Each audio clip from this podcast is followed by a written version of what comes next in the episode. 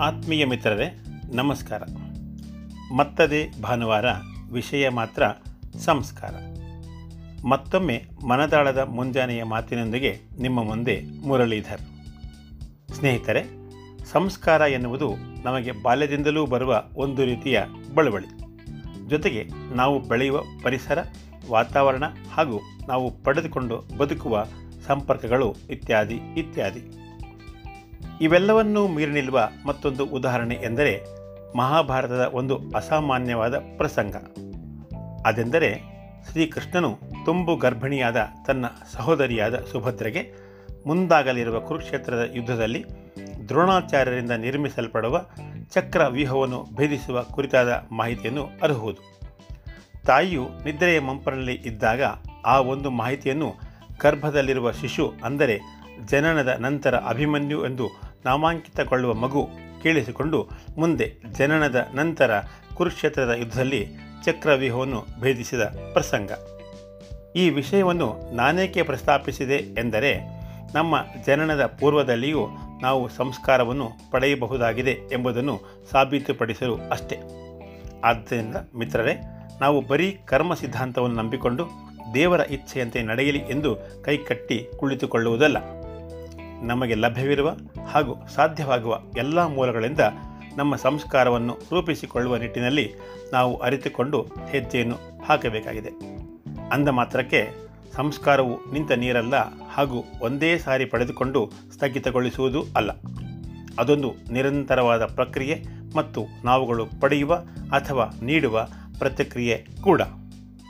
ಇನ್ನು ನಾವುಗಳು ಈ ಮಾನವ ನಿರ್ಮಿತ ಸಮಾಜದಲ್ಲಿ ಹೇಗೆ ನಡೆದುಕೊಳ್ಳಬೇಕೆಂಬ ಸಂಸ್ಕಾರದ ಕುರಿತಾಗಿ ಹನ್ನೆರಡನೆಯ ಶತಮಾನದಲ್ಲಿ ಶ್ರೀ ಜಗಜ್ಯೋತಿ ಬಸವೇಶ್ವರರು ರಚಿಸಿದ ಈ ವಚನವು ಸರ್ವಕಾಲಿಕ. ಕಳೆಬೇಡ, ಕೊಲ್ಲಬೇಡ, ಹುಸಿಯ ನುಡಿಗೆಲ್ಲು ಬೇಡ, ಮುನಿಯ ಬೇಡ, ಅನ್ಯರಿಗೆ ಅಸಹ್ಯ ಪಡಬೇಡ, ತನ್ನ ಬಣ್ಣಿಸಬೇಡ, ಇದರ ಹಳಿಯಲು ಬೇಡ, ಇದೇ ಅಂತರಂಗ ಶುದ್ಧಿ, ಇದೇ ಬಹಿರಂಗ ಶುದ್ಧಿ, ಇದೇ ನಮ್ಮ ಕೂಡಲ ಸಂಗಮ ನಲಿಸುವ ಪರಿ. ಇನ್ನು ಸಂಸ್ಕಾರವು ನಮ್ಮ ಮನಸ್ಸಿನ ಭಾವನೆಗಳ ಮೇಲೂ ಆಧಾರಿತವಾಗಿದೆ. ಉಪನಿಷತ್ತಿನ ಒಂದು ಸಂಸ್ಕೃತ ವಾಕ್ಯವು ಯದ್ಭಾವಂ ತದ್ಭವತಿ ಎನ್ನುತ್ತದೆ. ಅಂದರೆ, ಸಾಮಾನ್ಯವಾಗಿ ನಾವು ಆಡು ಭಾಷೆಯಲ್ಲಿ ಹೇಳುವುದಾದರೆ, ಮನಸ್ಸಿನಂತೆ ಮಹಾದೇವ ಎಂಬುದು ವಾಡಿಕೆಯ ವಾಕ್ಯ. ನಮ್ಮ ಮನಸ್ಸಿನ ಭಾವವು ನಮ್ಮ ನಡತೆಯನ್ನು ರೂಪಿಸುತ್ತದೆ. ಆದ್ದರಿಂದ ಮಾನವ ಸಮಾಜದ ಒಂದು ಭಾಗವಾದ ನಾವುಗಳು ನಮ್ಮ ನಡತೆಯ ನಿರ್ಧಾರವನ್ನು ನಾವು ಪಡೆಯುವ ನಮ್ಮ ಸಂಸ್ಕಾರದ ಮೂಲಕವಾಗಿಯೇ ನಿರೂಪಿಸಬಹುದಾಗಿದೆ, ಮುಂದುವರಿಸಬಹುದಾಗಿದೆ. ಈ ಸಮಯದಲ್ಲಿ ಬಾಲ್ಯದಲ್ಲಿ ಕಲಿತ ಒಂದು ಪದ್ಯದ ಸಾಲುಗಳನ್ನು ನೆನಪಿಗೆ ತಂದುಕೊಡುತ್ತಿದ್ದೇನೆ ಮಿತ್ರರೇ. ಅದೆಂದರೆ, ಅವರವರ ಭಾವಕ್ಕೆ, ಅವರವರ ಭಕ್ತಿಗೆ, ಅವರವರ ತೆರನಾಗಿ ಇರುತಿಹನು ಶಿವಯೋಗಿ. ನಮ್ಮ ಭಾವದಂತೆ ನಮ್ಮ ನಡೆ ಎಂಬುದೇ ಇದರ ಸಾರಾಂಶ. ಇದೇ ನಿಟ್ಟಿನಲ್ಲಿ ಮಹಾಭಾರತ ಒಂದು ಪ್ರಸಂಗವನ್ನು ನಿಮ್ಮೆಲ್ಲರ ನೆನಪಿಗೆ ತಂದುಕೊಡಲು ಇಚ್ಛಿಸುತ್ತೇನೆ. ಭಗವಾನ್ ಶ್ರೀಕೃಷ್ಣನು ದುರ್ಯೋಧನನನ್ನು ಕರೆದು ಜಗತ್ತಿನಲ್ಲಿ ಒಬ್ಬ ಒಳ್ಳೆಯ ವ್ಯಕ್ತಿಯನ್ನು ಹುಡುಕಿ ತರಲು ಹೇಳಿದ ದುರ್ಯೋಧನನು ಇಡೀ ದಿನವೆಲ್ಲ ತಿರುಗಾಡಿದರೂ ಒಳ್ಳೆಯ ವ್ಯಕ್ತಿ ಸಿಗಲಿಲ್ಲ. ಅದೇ ರೀತಿ ಧರ್ಮರಾಯನನ್ನು ಕರೆದು ಒಬ್ಬ ಕೆಟ್ಟ ವ್ಯಕ್ತಿಯನ್ನು ಹುಡುಕಿ ತರಲು ಹೇಳಿದ. ಧರ್ಮರಾಯನು ಇಡೀ ದಿನವೆಲ್ಲ ಅಲೆದಾಡಿದರೂ ಒಬ್ಬ ಕೆಟ್ಟ ವ್ಯಕ್ತಿಯನ್ನು ಹುಡುಕಿ ತರಲಾಗಲಿಲ್ಲ. ಈರ್ವರು ಕೈ ಚೆಲ್ಲಿದಾಗ ಶ್ರೀಕೃಷ್ಣನು ನಸುನಗುತ್ತಾ ನುಡಿದ, ಅದು ನಿಮ್ಮ ನಿಮ್ಮ ಮನಸ್ಸಿನ ಹಾಗೂ ಸಂಸ್ಕಾರದಿಂದ ಪಡೆದ ಭಾವದ ಪ್ರಾಪ್ತಿ ಎಂದು. ಇಲ್ಲಿ ನಾವುಗಳು ತಿಳಿಯಬೇಕಾದದ್ದು ಇಷ್ಟೇ ಸ್ನೇಹಿತರೆ. ನಾವು ನೋಡುವ ಯೋಚಿಸುವ ಹಾಗೂ ಕಾರ್ಯಗತರಾಗುವ ಎಲ್ಲ ಕ್ರಿಯೆಗಳು ನಾವು ಪಡೆಯುವ, ಅಳವಡಿಸಿಕೊಳ್ಳುವ ಹಾಗೂ ಆಚರಿಸುವ ಪ್ರಕ್ರಿಯೆಗಳು ನಮ್ಮ ನಮ್ಮ ಸಂಸ್ಕಾರವನ್ನು ಆಧರಿಸಿರುತ್ತದೆ.